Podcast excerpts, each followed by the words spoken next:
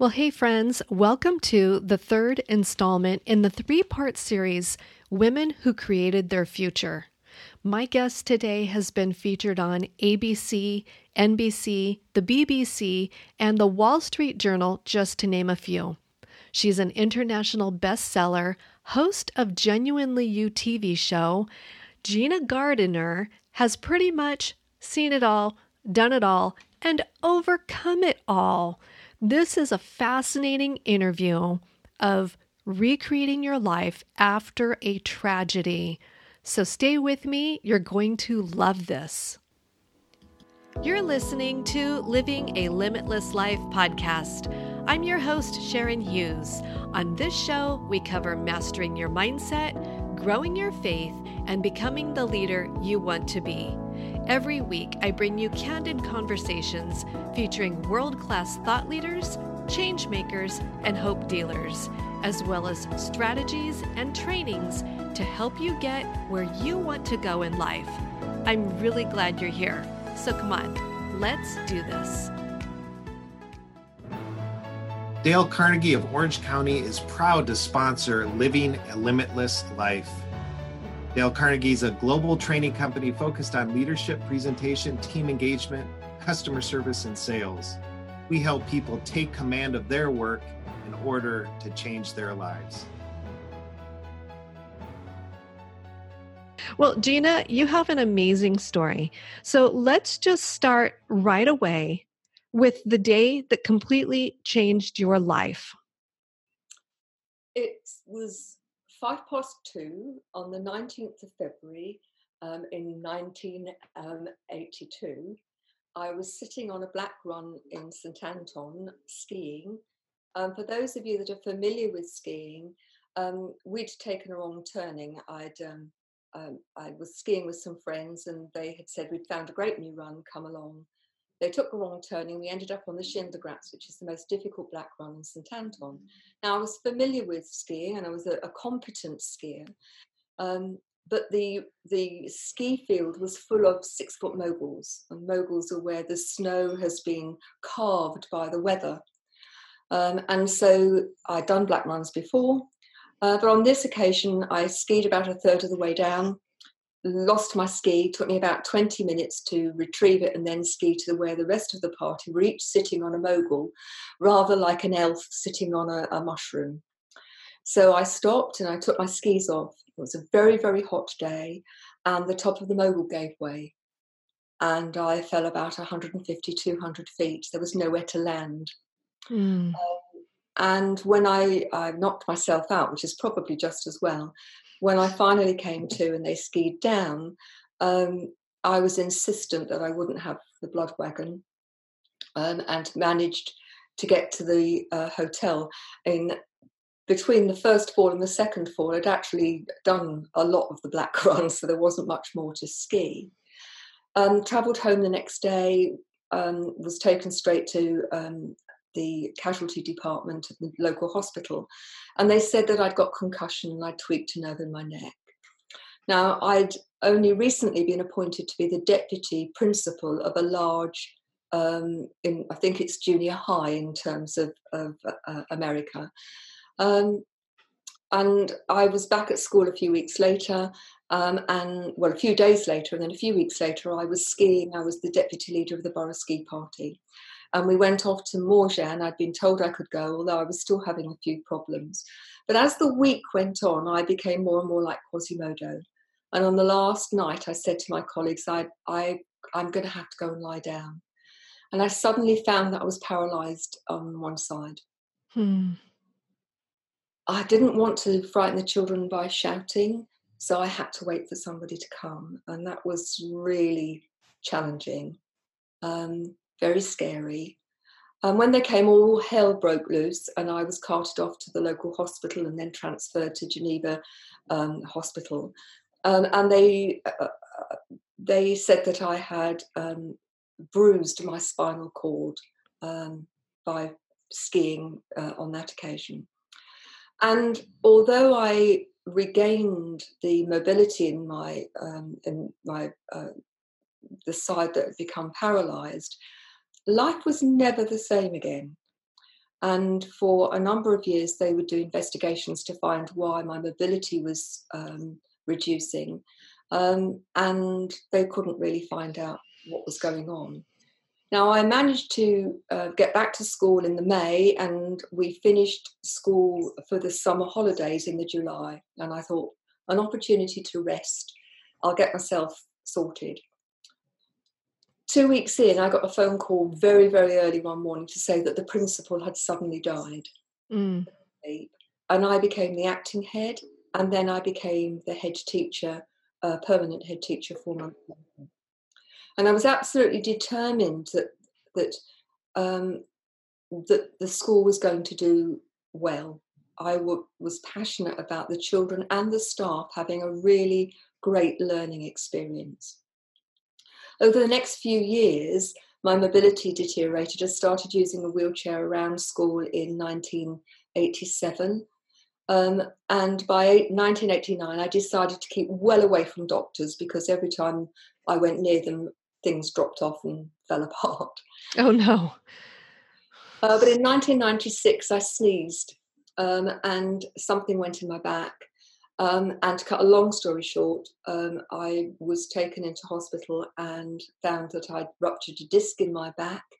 Um, I had it removed and um, I had failed back surgery syndrome. It was a very good stalk. Um, I could stand on one foot, but if I put my foot down to the floor, um, the other foot, I fainted.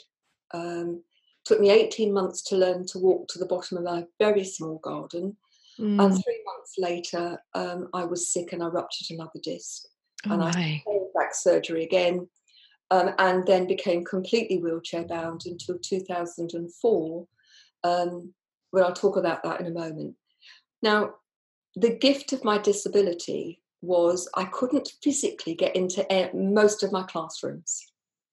I was determined that the school would succeed.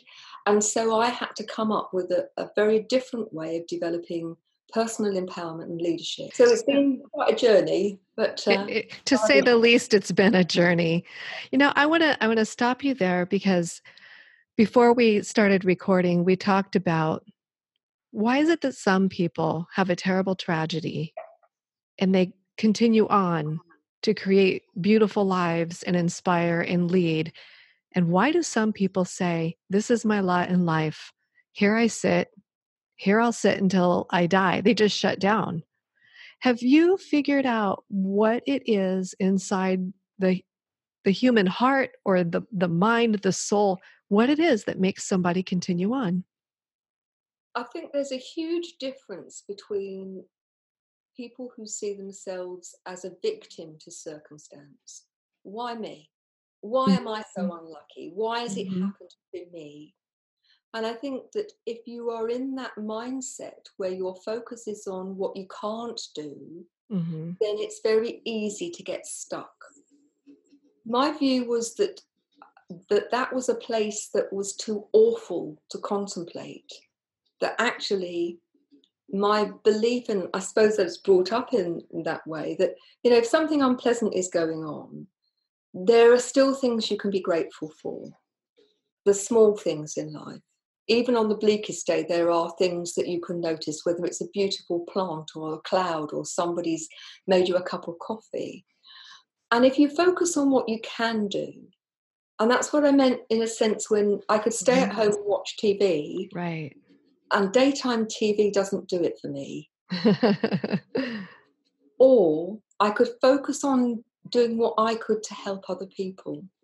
And I think that when you focus out and you look to how you can help others, not only does it help others, but it's a huge benefit to you, particularly if you're going through a hard time.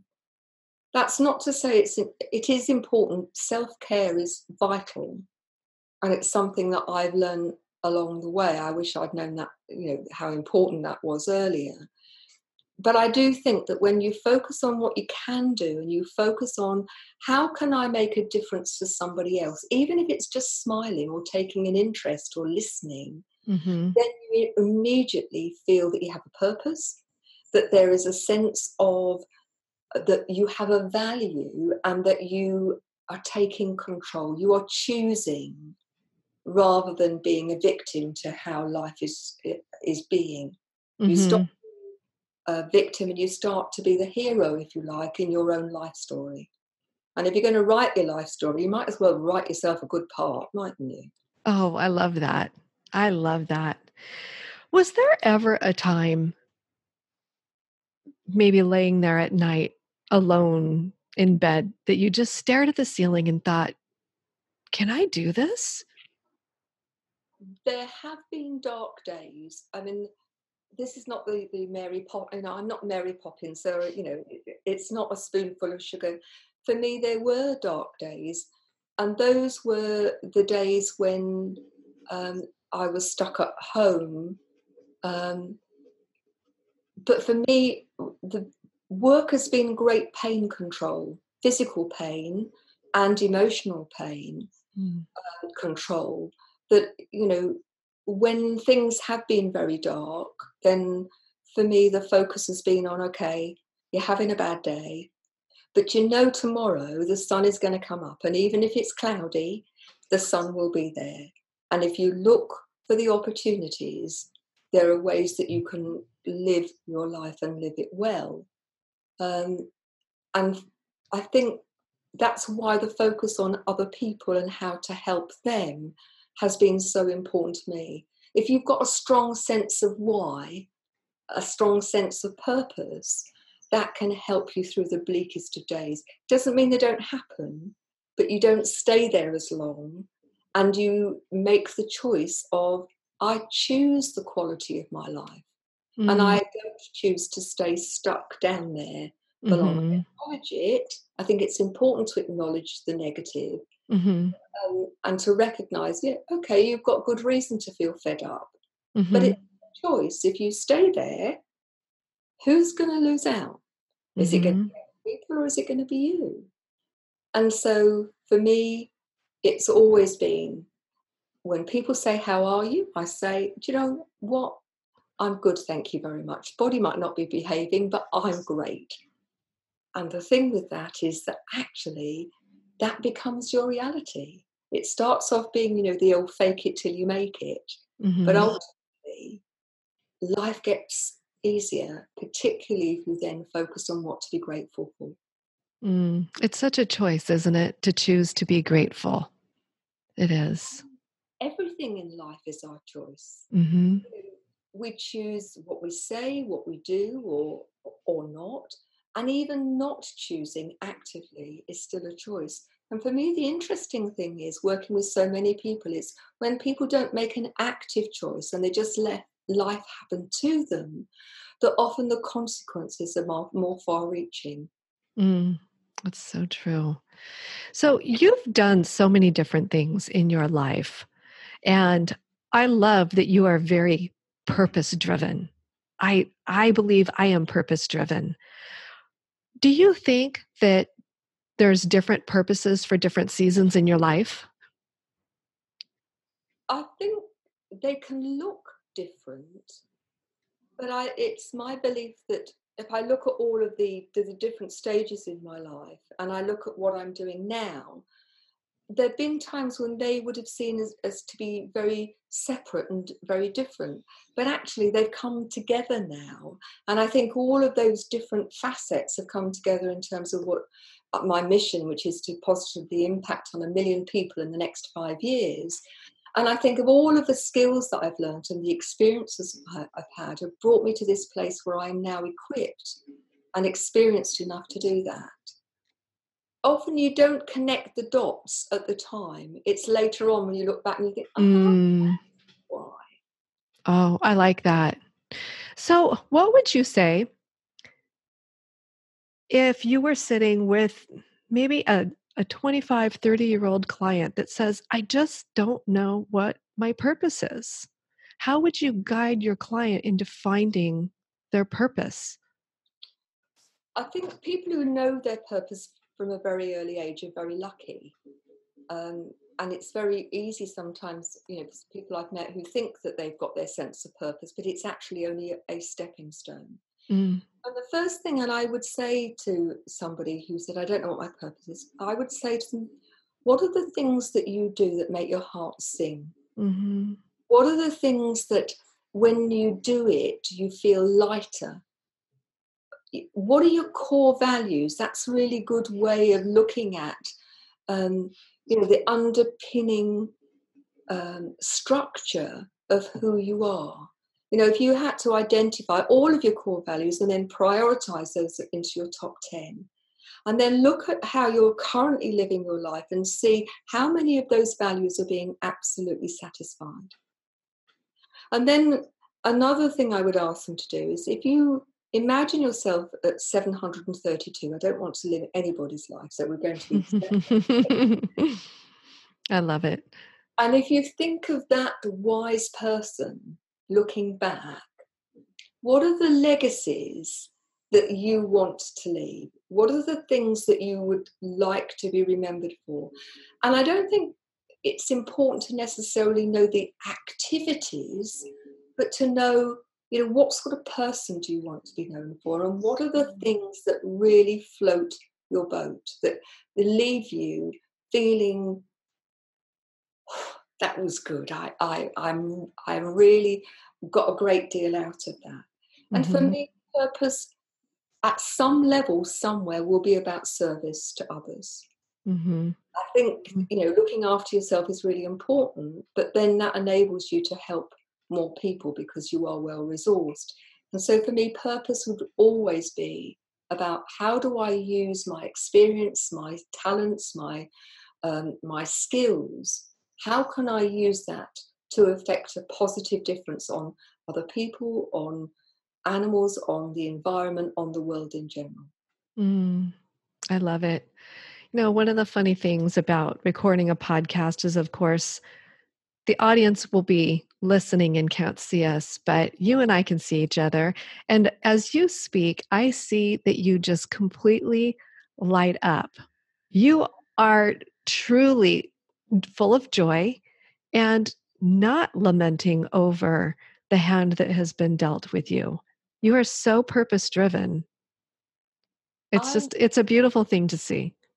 I would truly like to think that I would have developed the innovative leadership um, approach that I did if I'd been able bodied. I'm actually honest enough to know that I would have, particularly at that time, I'd have been too interfering. Mm. I would have got in the way. And I think one of the things that I've learned is in order for people to grow, you've mm-hmm. got to give space. You've mm. got to make safe for them to make mistakes. Because mm-hmm. as we were talking about before this recording started, it's in the difficult moments that we truly learn. Mm-hmm. When everything's jogging along and everything's fine, that's great and it's very comfortable. But that's not where the moments of great growth and development come from. They come from the challenges. And they can be little, and one would like to think that everybody's going to have little mouth size, you know, bite-sized piece challenges. But sadly, that's not quite like how life often works. But it's how you deal. It's not the challenge that defines us; it's what we do with it that makes the difference. And I look back to that young self, and I was the youngest uh, was the, the youngest head in in the district of the biggest uh, school. I didn't know what I didn't know, but the mm-hmm. sense that what I wanted for the youngsters in my care and the teachers was the very best learning experience that I could help them create. I think I got out of the way. I put the structure in place. I had the vision and the structure and I was able to get their trust and ownership to it. That wasn't easy. I was appointed to be the catalyst for change, and I was the youngest bar two on the staff when I was appointed. And there was a fair bit of resentment from the acting deputy who was told not to apply because they wanted to appoint a man. And mm. I so I was I was persona non gratis when I first arrived. But ultimately, because that was my core purpose and because people could see I did that with integrity, compassion, and care, I did it with true heart, mm-hmm. that won people over. And even when things got clunky, we were able to, to create goodwill that would see us through those clunky times because people knew I truly cared. You know, I think that when we look at leadership worldwide today, there is this lack of integrity, compassion, and care for those that are around us and for developing others. There seems to be this um, almost a, a, pride and an arrogance in leadership. And that's one of the reasons why I like to talk a lot about leadership development on my show, is because nobody is developed through watching people be arrogant and lead with a heavy hand. I am so worried about the quality of leadership. You know, in the UK, 700 billion pounds a year are lost through absenteeism because of stress. Mm. And they think double that amount because of presenteeism, where people are in work but underachieving because of stress. And that's without the personal cost, the family cost, the family breakup because people are so stressed, because work life balance has gone through out the window, the societal cost. Um, and that's why I've set up um, the Enlightened Leadership Program, which is very different to most leadership programs because it has two strands and it's it's not for the faint-hearted it's the iron man or woman leadership program because it means that people are going to work on them it's mm-hmm. 10 months long it's supported but it works on you have to lead yourself first before mm-hmm. you lead other people and it's mm-hmm. all about developing leadership that comes from a place of absolute integrity where people walk their talk and have the self confidence to be able to give people the space to grow without the need to mi- micromanage. Mm-hmm. Still have enough, put enough support in place to help other people grow. Oh, I, I couldn't agree with you more. I know so many people that get stuck in that negative self talk.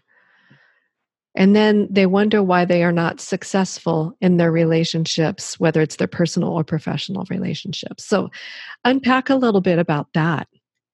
Let me give you an example in, in personal uh, relationship coaching because I think it defines really clearly what I'm talking about.